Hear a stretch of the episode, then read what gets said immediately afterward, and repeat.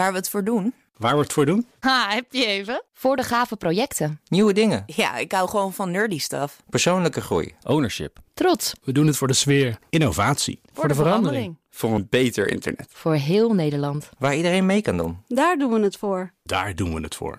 Waar doe jij het voor? Kom werken voor K P N en groei op jouw manier. Check de actuele vacatures op het gebied van data, security, development en networking op jobs punt k p n punt com slash tech. B N R Nieuwsradio.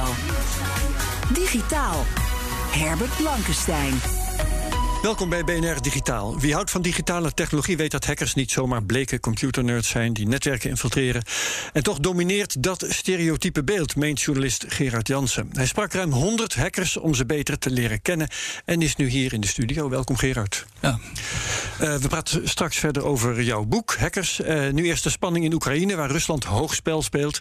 Van een grondoorlog is nog geen sprake. Wel zijn de afgelopen weken cyberaanvallen uitgevoerd. Maar hoe ernstig zijn die nou eigenlijk? Gaan we vragen op afstand aan Michel van Eeten, hoogleraar cybersecurity aan de T U Delft. Welkom Michel in B N R Digitaal. Dankjewel. Die uh, cyberaanvallen waar we recent over horen, um, ja, die zijn volgens mij niet splinternieuw. Zijn die de afgelopen acht jaar niet uh, de hele tijd aan de hand geweest? Of is er nu echt een uh, belangrijke toename? Nou, er is wel een toename nu. Uh, ze zijn niet de uh, afgelopen jaren de hele tijd in dezelfde intensiteit uh, voorgekomen. Uh, maar wat je, uh, de aanvallen van de afgelopen weken, dat, zijn, dat is eigenlijk het laagste niveau van op het geweldspectrum, om het zo maar even te noemen. Het zijn Uh, vooral uh, aanvallen die overlast veroorzaken, maar niet echt wezenlijke schade aanrichten. Ja, dan bedoel je een soort aanvallen? Ja, dus een soort veredeld belletje trekken. Hè, een hoop nepverkeer sturen naar, uh, naar uh, sites van uh, banken en, en overheden. Dat is wat er gebeurd is. Ja. Maar we moeten niet vergeten, een paar jaar geleden heeft uh, Rusland, of vermoedelijk Rusland, een aanval uitgevoerd op het elektriciteitsnetwerk in Oekraïne. Dat ging toen een paar uur uit. Dat was toch aanzienlijk serieuzer. En we hebben natuurlijk ook nog de beroemde NotPetya gijzelsoftware-uitbraak, die ook nog in de Rotterdamse havenbedrijven heeft stilgelegd. Uh, dat was ook een aanval van Rusland gericht op de Oekraïne. Dus vergeleken daarmee is wat we de afgelopen weken hebben gezien tamelijk, nou ja, klein bier. Ja, ja, ja, want we hebben het inderdaad over DDoS-aanvallen, hè, websites platleggen en uh, defacements, hè, webs- websites ja. uh, op afstand veranderen. Dat is uh, ja, niet om echt van wakker ja. te liggen, zeg je eigenlijk. Nee, dat is vooral uh, volgens mij symbolisch bedoeld om uh, een beetje op de borst uh, te trommelen. En ik vermoed ook dat een deel van die aanvallen helemaal niet per se Uh, door de Russische staat uh, georganiseerd zijn, maar dat dat gewoon groepen uh, zijn die dit op eigen houtje uitvoeren, omdat het allemaal tamelijk makkelijk uitvoerbaar is. Ja, uh, dat, uh, daarmee zeg je dus ook dat dat niet zomaar is vast te stellen. Nee, dat is, dat is helaas in deze wereld zelden of nooit uh, met zekerheid. Kijk, het is natuurlijk duidelijk dat de, de, degenen die het motief hebben voor deze aanvallen zijn mensen uh, die zich uh, affiliëren met uh, Rusland. Ja. Dus daar hoeven we verder niet heel geheimzinnig over te doen. Of dat dan echt door de Russische staat Uh, georganiseerd of gefaciliteerd wordt, dat uh, ja, tenzij de geheime diensten hier en daar wat verkeer hebben uh, uh, opgevangen, uh, vermoed ik dat we daar niet achter gaan komen. Ja, jij zegt het is het niveau van belletje trekken, maar is het misschien toch ook een beetje een dreigement? Ja, ik denk wel dat het een, een vorm van machtsvertoon is. Ja. En, en dat past ook natuurlijk bij de situatie die we de afgelopen weken hebben gezien, waarin Rusland bewust zich dreigend heeft opgesteld. Hè. Dat was niet uh, uh, de bedoeling dat we dat zouden missen, dat zij daar uh, militair aanwezig waren en een, en een dreiging vormden. Dus dan past het er ook bij dat je uh, in dat land zelf uh, wat dingen ontregelt.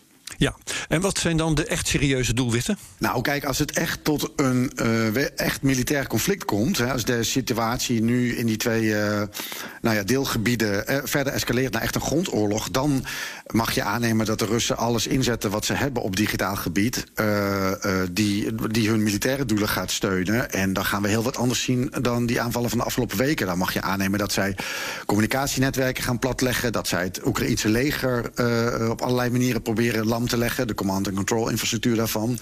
En, en dat is ja, een hele andere koek dan wat we nu gezien ja, hebben. Als we het hierover hebben op deze manier, dan lijkt het een beetje alsof ja, Rusland uh, aan alle kanten, uh, zoals ze dat militair trouwens ook doen, he, de Oekraïne omringt uh, met cyberdreigingen.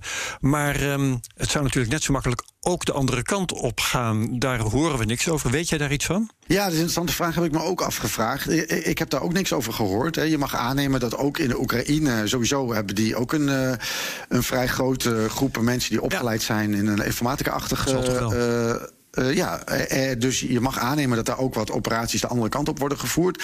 Maar misschien zijn die, juist omdat zij in zekere zin de kwetsbare partij zijn... ga je dan niet operaties uitvoeren die een beetje ja, voor het vertoon zijn... maar ga je juist meer proberen dingen uit te voeren die, wat effect, die echt effectief zijn voor je doeleinden. Bijvoorbeeld spionage of sabotage. Ja, dat bijvoorbeeld. Maar je kunt je ook voorstellen dat als ze echt schade aanrichten in Rusland... stel dat het sowieso zou zijn, dat Rusland daar niet uh, al te uh, luid over zou klagen, want uh, dan um, zijn ze minder, zelf minder dreigend en doen ze zich zwak voor.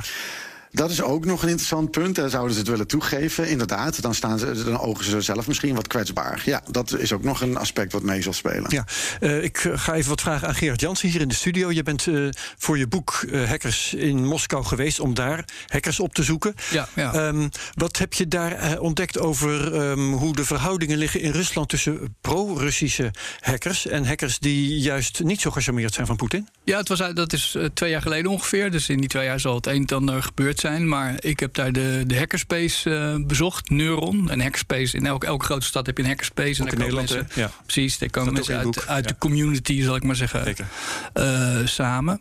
En daar, ja, hackers zijn natuurlijk ja, de hoogintelligente uh, uh, jongens... die je ook eigenlijk moeilijk, uh, uh, ja, wat kan ik, weet je, die, die je moeilijk voor je kan laten werken, weet je wel. Het is, het is een, een ratje toe.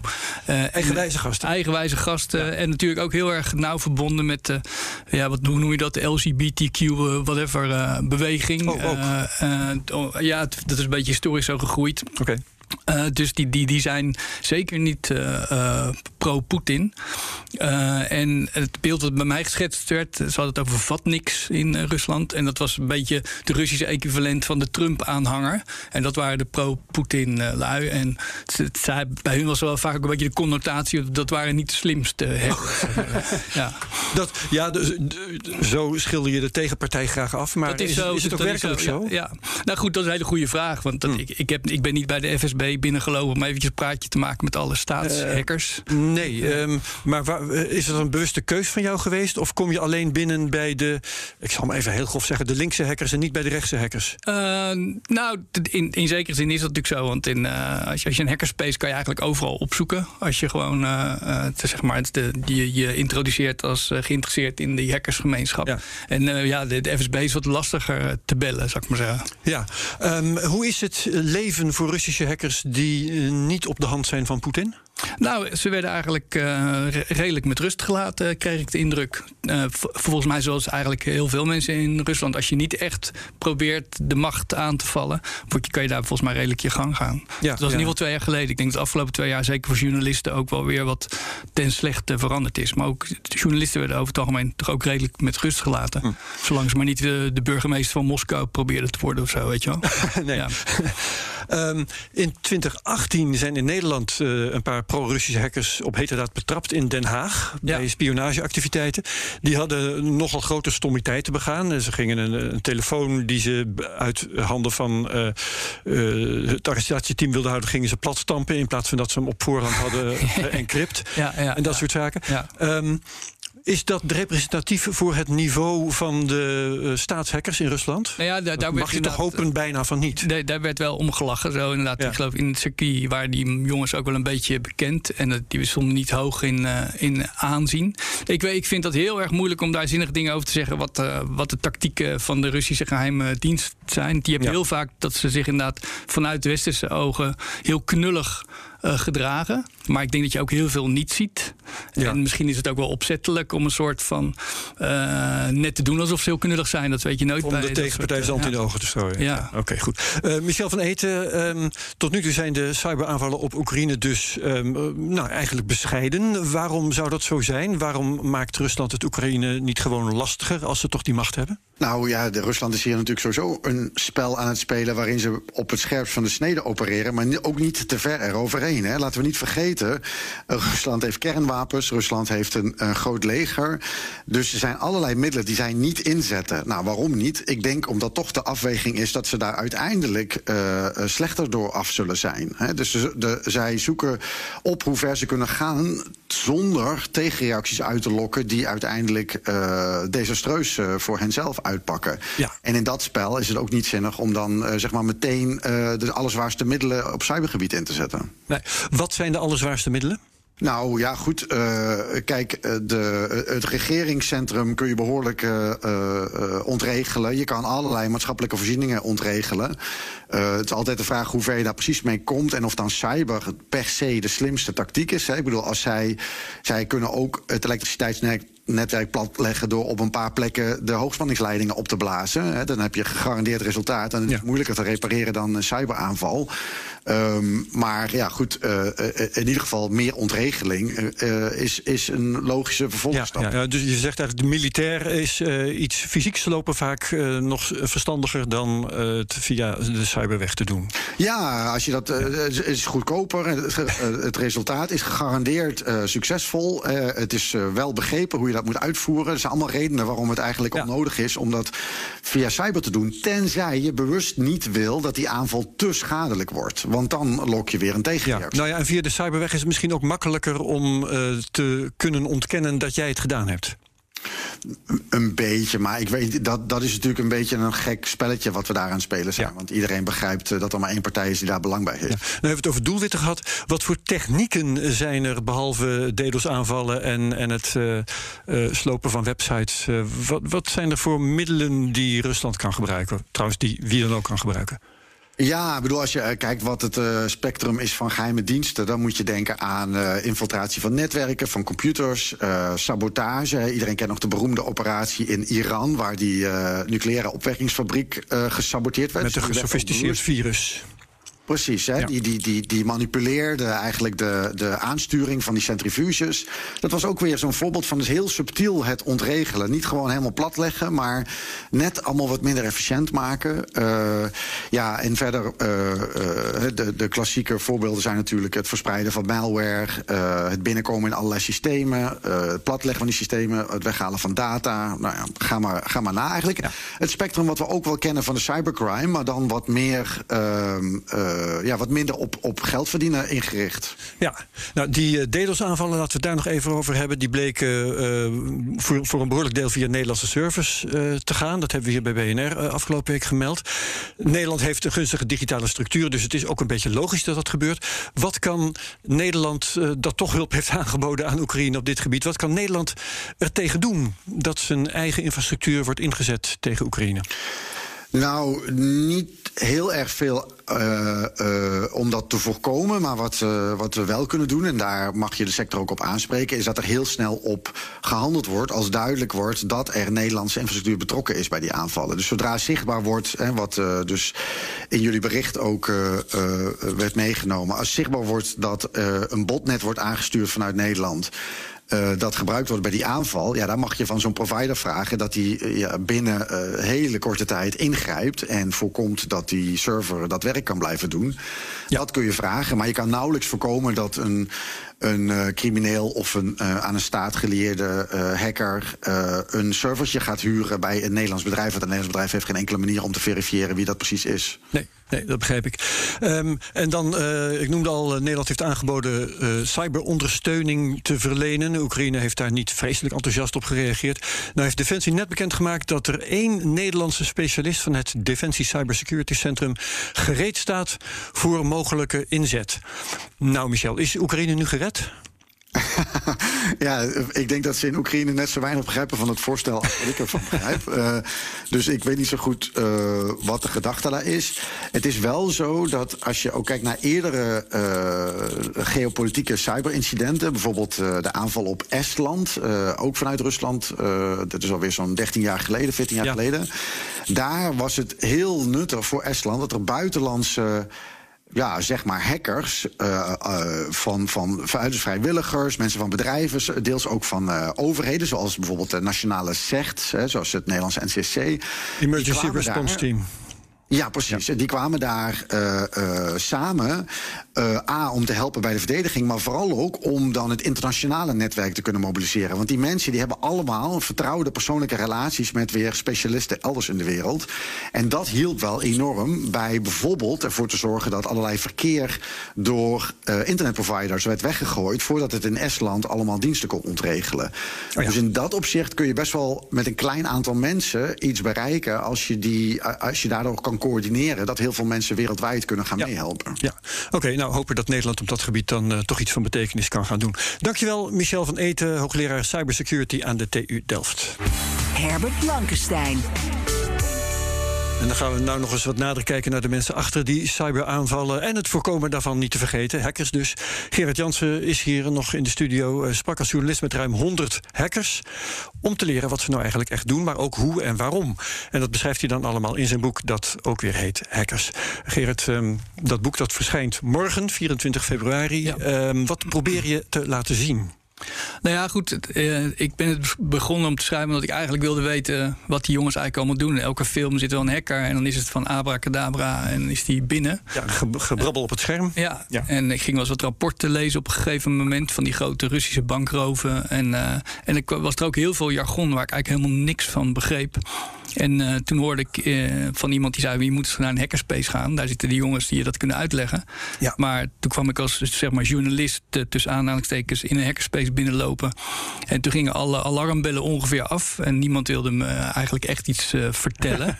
Dus toen, uh, toen gaf iemand mij de tip van, ja, als je dit wil, uh, wil begrijpen, wil leren, dan moet je het eigenlijk gewoon uh, zelf gaan doen. Uh, zelf gaan knutselen. En als je dan vragen stelt van, uh, hoe werkt dit nou? Of ik, ik loop hier vast, hoe kan ik nou verder komen, dan zijn hackers altijd heel erg bereid om je verder te helpen. Ja, um, je hebt er uh, zo'n honderd gesproken. Waar vandaan allemaal? Ja, uit uh, Duitsland, Nederland, Engeland, Amerika, Rusland. Uh, vergeet ik nou landen. Nou, er zijn best veel, veel hackers komen uit, uit India en zo. Hè? Ja, ja, ja. En, en Taiwan. Ja.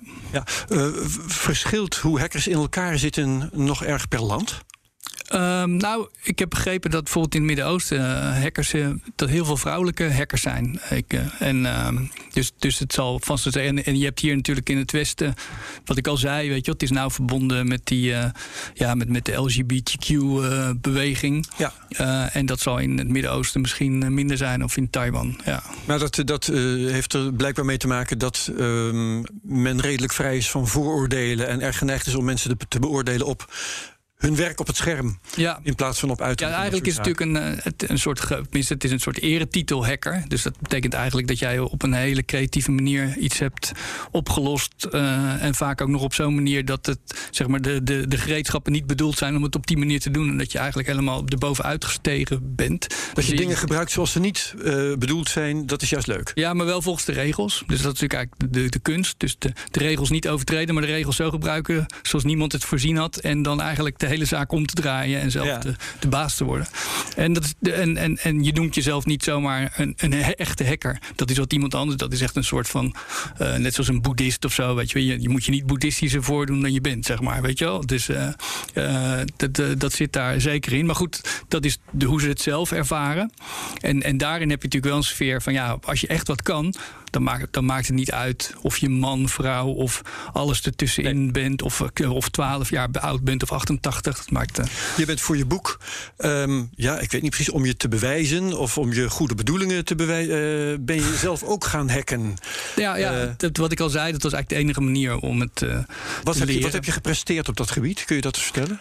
Nou ja, dat, dat zijn dus tweeledig. Ik bedoel, zeg maar het, echt, het, echte, het echte vakwerk, zal ik maar zeggen. Wat die jongens kunnen, waar, waar, waar het net over gesproken werd, van die vijf, vijf of tien jongens die gewoon echt een heel land kunnen, kunnen helpen nu. Ja, dat niveau, dat, uh, daar ben ik. Uh, dan moet je ook op je dertiende beginnen, hè? Ja, dat is echt. Dat ben ik ook wel van onder de indruk, hoor. Van die uh, mannen ja, en vrouwen. Ja. Hey, maar wat heb je gedaan? Vertel eens wat. Maar goed, ik heb wel eens, uh, weet je, dat ik dan Uh, ook per ongeluk ben ik ook gestuurd op grote openstaande databases. Uh, en uh, en da- daar hoef je eigenlijk helemaal niks voor te kunnen. kunnen. Maar daar kan je wel, okay. maar daar kan je wel heel stoer over doen, ja. Gewoon lopen, lopen zoeken. Ja, maar, maar heeft dat je nou ook uh, respect opgeleverd? Dat, dat, dat, dat laatste helemaal niet, nee. Niet, nee, nee want nee, iedereen nee. kon dat. Als, als iets respect heeft opgeleverd... is het misschien dat ik zo lang rond ben blijven hangen... in een uh, soms vijandige omgeving. Ja, dat is ook belangrijk. Ja. Uh, noem, je hebt veel uh, echte hackers leren kennen. Uh, noem eens een hele interessante. Nou ja, Victor Gevers vind ik bijvoorbeeld een hele interessante hacker. Jos Weijers, uh, Chris Gebecka. Uh, Jos Weijers is er ook wel eens geweest trouwens. Ja, ja, ja nou, die, dat een grote ja. sleutelkoning. Die, die kan elk slot uh, openmaken. En dat zijn hele bijzondere figuren. Victor Gevers, daar, daar de, samen...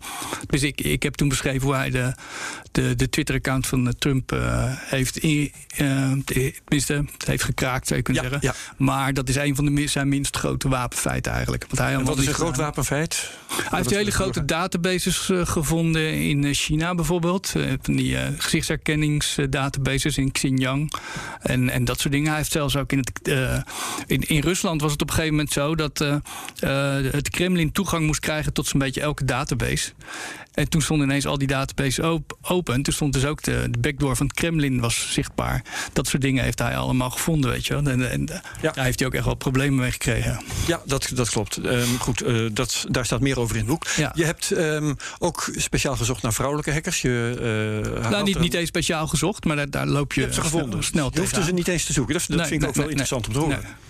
Nee, nee, iemand, uh, Arjen Kampas, die tipte mij bijvoorbeeld uh, Melanie Reback. Die zou hier ook wel eens geweest zijn misschien. Uh, ja, dat denk ik wel. Zo zou je er in ieder geval eens uit moeten nodigen. Um, dat is een, Haar naam circuleert hier, ja, dat kan ik wel. En, zij uh, wordt genoemd. Ja. ja. ja, het is zo dat uh, je hebt hier best veel... Uh, veel, veel zij, zij komt uit Amerika oorspronkelijk. Ja. En Chris Gebecka ook. Uh, Nederland heeft natuurlijk een hele prettige... Of natuurlijk, maar Nederland heeft een hele prettige wetgeving... voor hackers die het goed bedoelen. Dus de, de, het Openbaar Ministerie neemt het de hele tijd een beetje voor ze op... waardoor je hele mooie jurisprudentie, jurisprudentie hebt. Waardoor die, die mensen die het internet onderzoeken hier veel meer kunnen...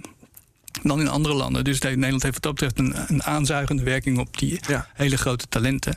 En je hebt zeker hele goede Nederlandse vrouwelijke hackers ook trouwens. Um, we hadden het net over het verschil tussen de pro-Poetin en de anti-Poetin um, hackers in Rusland. Het is logisch dat, dat je de staatshackers niet zo makkelijk te spreken krijgt. Uh, in uh, deze regio heb je meer de verdeling tussen uh, good guys en, en cybercriminelen. Heb je nog moeite gedaan om cybercriminelen op te zoeken? Ik, ik heb daar niet heel veel moeite voor gedaan. Maar ik ben ze ook echt uh, absoluut uh, niet tegengekomen. Volgens mij in Nederland heb je, denk ik, eigenlijk heel weinig echte uh, cybercriminelen... Zoals, zoals je het over die Russische ja, ja. cybercriminelen... Waarschijnlijk zijn de good guys ook leuker gezelschap. Dat weet ik eigenlijk niet. Nee. Daar heb ik helemaal niks over te zeggen. Ja, maar maar um, uh, was dat niet interessant geweest, is eigenlijk mijn vraag. Dat was misschien wel interessant geweest. Uh, maar goed, het was echt... Ja, dan word je een soort... Uh, ik was ook niet echt op zoek naar criminelen. Ik heb wel mensen gesproken, hoor, die dan zeiden van... Uh, uh, nou, ik, ik, je, ik wil niet vertellen wie ik ben... en uh, ik wil ook niet dat je het noemt in het boek... maar de, die, die, die wel weer dingetjes wisten te vertellen over... Je, je had op een gegeven moment zo'n zo'n databunker... Weet je wel, dus wat je, wat je, net dat verhaal wat je net had... dat je zeg maar via Nederland een aanval kan plegen... via die uh, serveraanbieders... Uh, ja. Uh, dat, dat heb je zeg maar ook nog op een, nog weer een niveautje illegaler.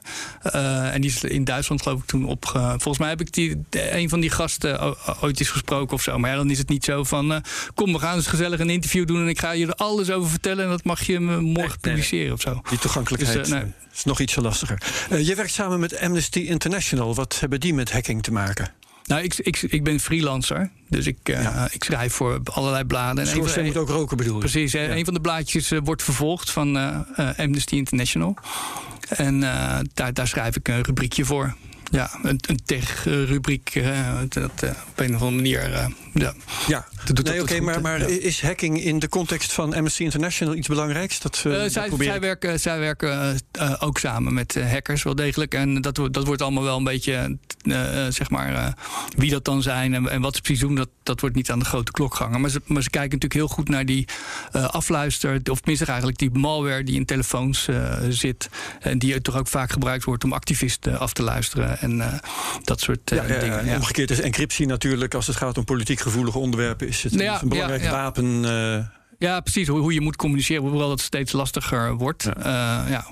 Oké, okay, um, dat geeft al een hint uh, in de richting van het antwoord op de volgende vraag. Wat is het belang van hack- hacking en hackers voor de samenleving? De hack- hackers zoals jij die beschrijft. Nou, wat, wat, me, op, wat me opgevallen is, is dat zij het vaak toch bijna een soort uh, religieuze uh, liefde hebben voor het, het internet uh, oude stijl, zou je kunnen zeggen. Het internet zoals het internet ooit bedoeld is. Inmiddels zijn ze wel zo oud en wijs dat ze begrijpen dat dat ook een beetje een illusie was. Maar ze proberen toch het vertrouwen in het internet zo hoog mogelijk te houden. En ze zullen er eigenlijk alles aan doen om dat ook uh, mee, mee te helpen, om dat de goede kant op te duwen, laat ik ja. zo zeggen. Ja. En is jouw indruk dat ze daarin slagen? Nee. Alles maar, voor niks geweest. Nou, maar zonder de hackers zou het echt vele malen erger zijn nog, denk ik. Ja, ja oké. Okay. Goed, nou, uh, laat de conclusie zijn uh, van dit gesprek. Je hebt cybercriminelen en je hebt hackers. Laat dat onderscheid duidelijk dat zijn. Dat is hè? denk dat ik wel belangrijk. En, en uh, goed, soms weet je wat, alles is grijs in het leven. En, uh, maar uh, dat onderscheid, dat willen zeker hackers graag gemaakt hebben, ja. Oké, okay. Hackers van Gerard Janssen is verschenen bij Thomas Rappen, is uh, vanaf morgen te krijgen. Dankjewel, Gerard ja, Janssen. Geen dank. Hoi. Je kunt B N R Digitaal terugluisteren via b n r punt n l, onze app, of via de podcast-app die jij gebruikt. En daar vind je ook mijn andere podcasts, de Cryptocast, De Technoloog en Space Cowboys. Wat B N R Digitaal betreft, heel graag tot volgende week. Dag. Ook Diana Matroos vind je in de B N R-app. Ja, inderdaad. Je kunt live naar mij luisteren tijdens de Big Five. Ook handig in de B N R-app. Breaking nieuwsmeldingen, maar ook het allerlaatste zakelijke nieuws. En je vindt in de app alle B N R-podcasts, waaronder Wetenschap Vandaag. Download nu de gratis B N R-app en blijf scherp.